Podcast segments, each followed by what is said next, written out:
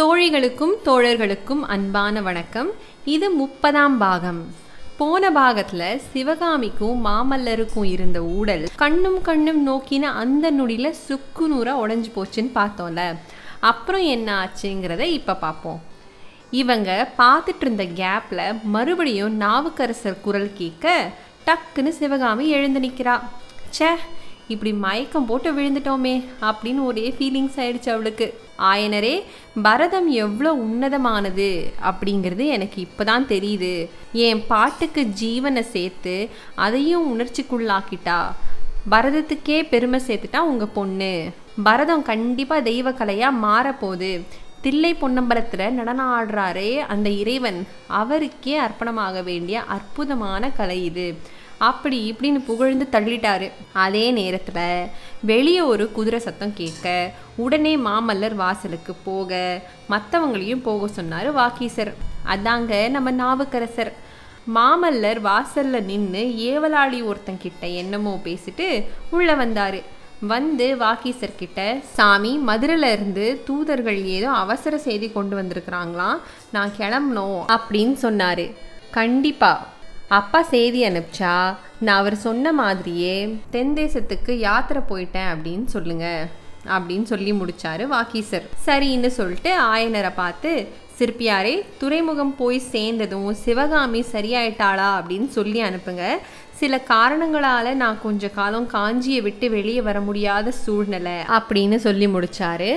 அப்படியே சிவகாமி கிட்ட கண்ணால ஒரு பாய் சொல்லலான்னு பார்த்தா குனிஞ்ச தலையே நிமிர்ல. செம்ம கடுப்பாயிட்டார் மனுஷன். ஆத்திரத்தில் நாவுக்கரசர்கிட்ட கூட சொல்லாமல் வெடுக்குன்னு திரும்பி விறுவிறு நடந்து போனார்.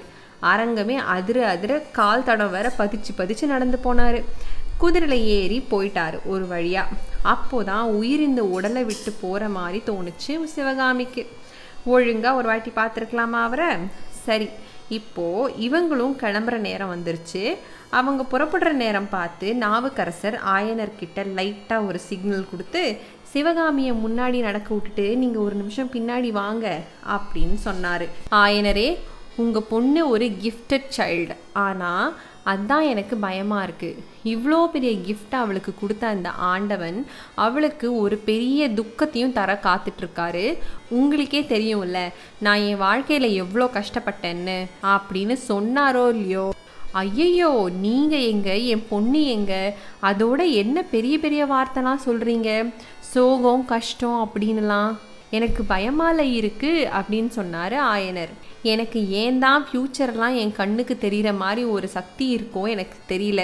இப்போ தான் அதை நினச்சி எனக்கு கடுப்பாக இருக்குது அவள் மூஞ்ச பார்த்தா எனக்கு ஒரு பெரிய சோகம் புலப்படுது.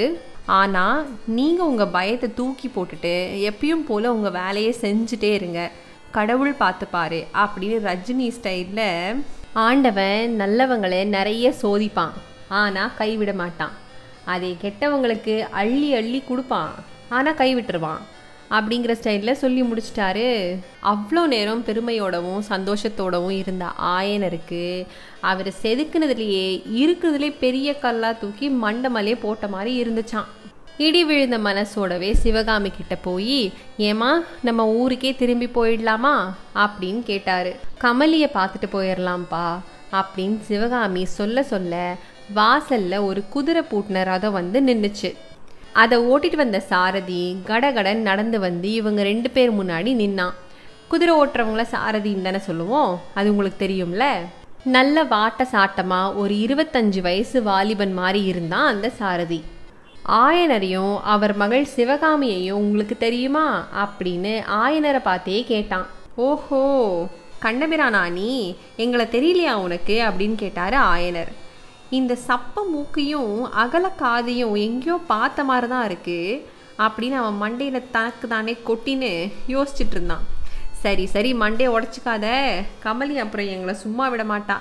நாங்கள் தான் நீ தேடி வந்த ஆயனரும் சிவகாமியும் அப்படின்னு சொன்னார் ஆயனர். ச்சே இதை ஃபஸ்ட்டே சொல்லியிருக்கலாம்ல நீங்கள் எனக்கு அப்போவே மைல்டாக டவுட் வந்துச்சு.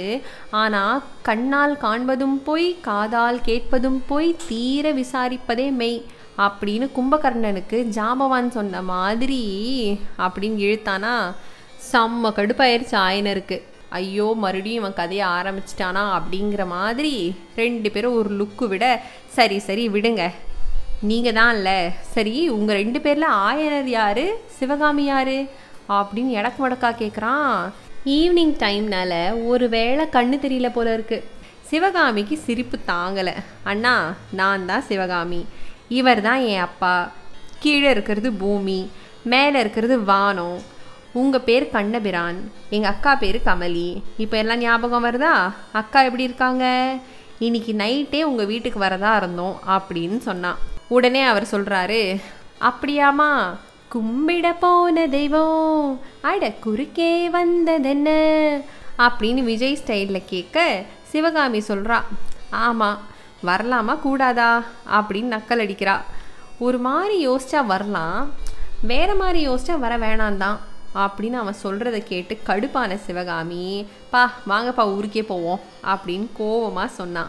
உடனே அவர் அம்மா தாயே அப்படி சொல்லக்கூடாது. கண்டிப்பாக வரணும். இன்னைக்கு இங்கே கிளம்புறதுக்கு முன்னாடி கமலி என்ன சொன்னால் தெரியுமா? இங்கே பார் சாரதி இன்னைக்கு நாவுக்கரசர் மடாலயத்துக்கு ஆயன சிற்பியும் என் ஃப்ரெண்டு சிவகாமியும் வந்தாலும் வருவாங்க. ரெண்டு பேரையும் கூட்டிகிட்டு நைட்டு நீ வீடு வந்து சேரணும். புரிஞ்சுதா? அப்படின்னு சொன்னாங்க. அதுக்கு நான் என்ன சொன்னேன் தெரியுமா?